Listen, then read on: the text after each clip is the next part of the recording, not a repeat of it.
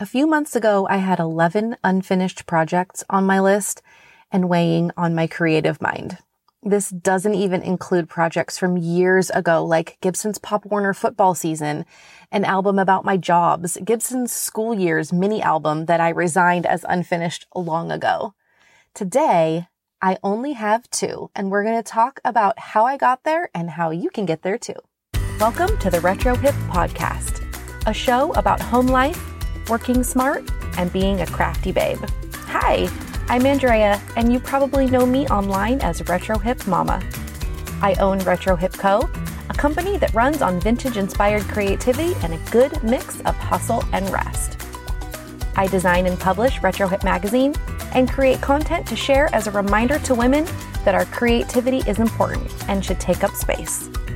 I'm so excited to chat with you. Let's rock and roll.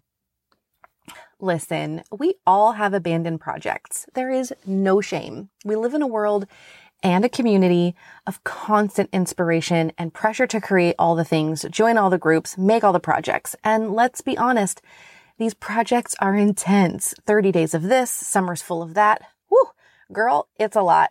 I know.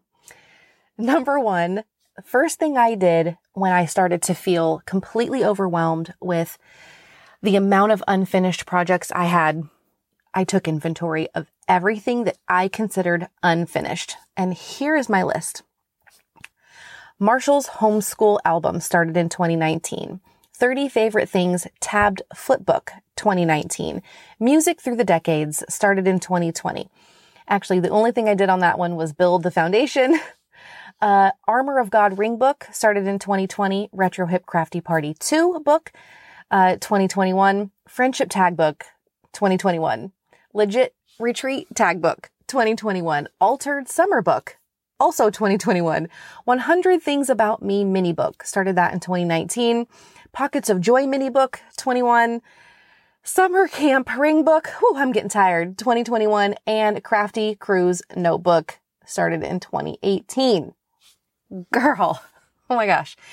Um, clearly I thought that 2021 was going to be the summer in which I just did all of the mini books, which it's just ridiculous. Okay. So I took inventory, right? Number two, from here, I decided what projects I was still excited about working on. I was really honest with myself here and tried to remove the guilt I had about where I was with each one of these projects. I looked through each project and kinda did a Marie Kondo situation. I flipped through and told myself I did a good job. I remembered how fun it was to work on it and how creative I felt. If I really felt like it was a project I wanted to revisit, I put it aside and tried to work on it again. Any projects I wasn't thrilled about got a little bit more attention. I asked myself why I started it. Was it FOMO? Because all the girls were doing it? Because the project, uh, because the products were pretty? I asked myself what I enjoyed about it. Did creating come easy? Did it take a lot of effort? Then I asked myself if it would truly serve my family or myself if I finished it.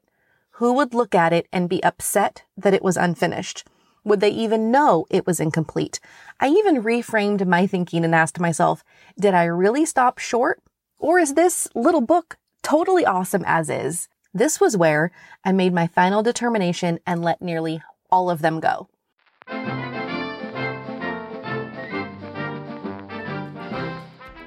Hey babe, quick news break. Do you love Retro Hip magazine and need more Retro Hip in your life? Do you like getting exclusive stuff? Girl, join the Crafty Babe crew. It's our monthly membership designed to deliver the digital magazine, cheaper than in the shop, exclusive printables and videos from me, and a private community, plus major discounts in my shop on magazines, subscriptions, and digital items. Pop over to retrohip.co slash membership to see what it's all about. We love to have you join the crew. Number four, in this process, I also removed timeframes from certain projects. Originally, Marshall's homeschool book was to document his whole first year, but we just didn't document a ton, and I had labeled it 2019 to 2020. It had a definitive time frame. I removed that by saying that this would be an ongoing homeschool album, which immediately removed the pressure and moved this into a project I was free to work on and add to anytime I wanted. These small offshoot projects can be super fun when we get started, right? But maybe we aren't built for projects that require that kind of stamina. I know that I'm not. I know that to be 100% true. If I'm required to do the same project for more than a few pages worth, I putter out. That's big facts. And it took years of unfinished projects to realize that. But now I can totally look through this new lens to decide if I want to take on a project or not. Do I have the desire and the stamina for a long project? If so, then let's do it. If not, it, it does take some serious willpower to say no or no thank you or decide what I actually can do to still participate because that is still an option. You can always do your own version of what everybody else is doing so that you can still feel included.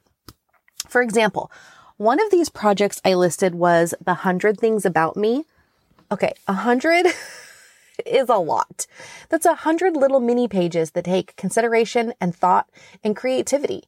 Maybe if we go into these projects knowing that we have permission to dip out whenever we feel like it, then it can take the pressure off. Because I'm here to tell you that there's no harm in starting a project and not finishing it. What is finishing it anyway? Like, how do we even measure that? No one is keeping track here. There are no project police. Did I love creating these 10 little pages that I did complete? Totally. And did I end up with this cute little book of facts about me? Heck yes, I did. Release those pressures from your projects. Seriously. Stop stressing that you didn't finish something. I find it easier to just say, this is how much I'm willing to add to this project and I'm calling it finished. You declare when it's done and now you can move on. So from the list above that I talked to you about earlier, here is how each of those ended up.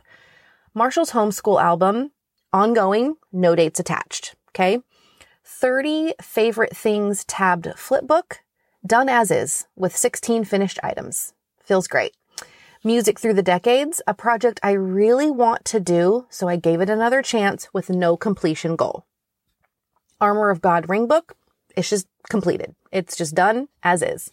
Retro Hip Crafty Party 2, a project I want to do, but not now. I'm keeping it out and I'll work on it if the inspiration hits. Uh, my friendship tag book, I decided not to work on it at all right now. My legit retreat tag book, I just completed it.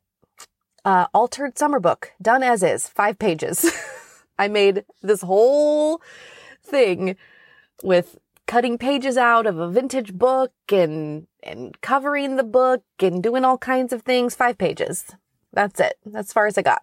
100 Things About Me mini book. I love the size, so I decided to keep it out as an ongoing project and I can add to it at any time. Pockets of Joy mini book done as is with three pages complete. Summer Camp ring book done as is with four pages complete. And my 2018 Crafty Cruise notebook completed that baby earlier this year. It was still on my list because it, it was something that it took me a long time to finish.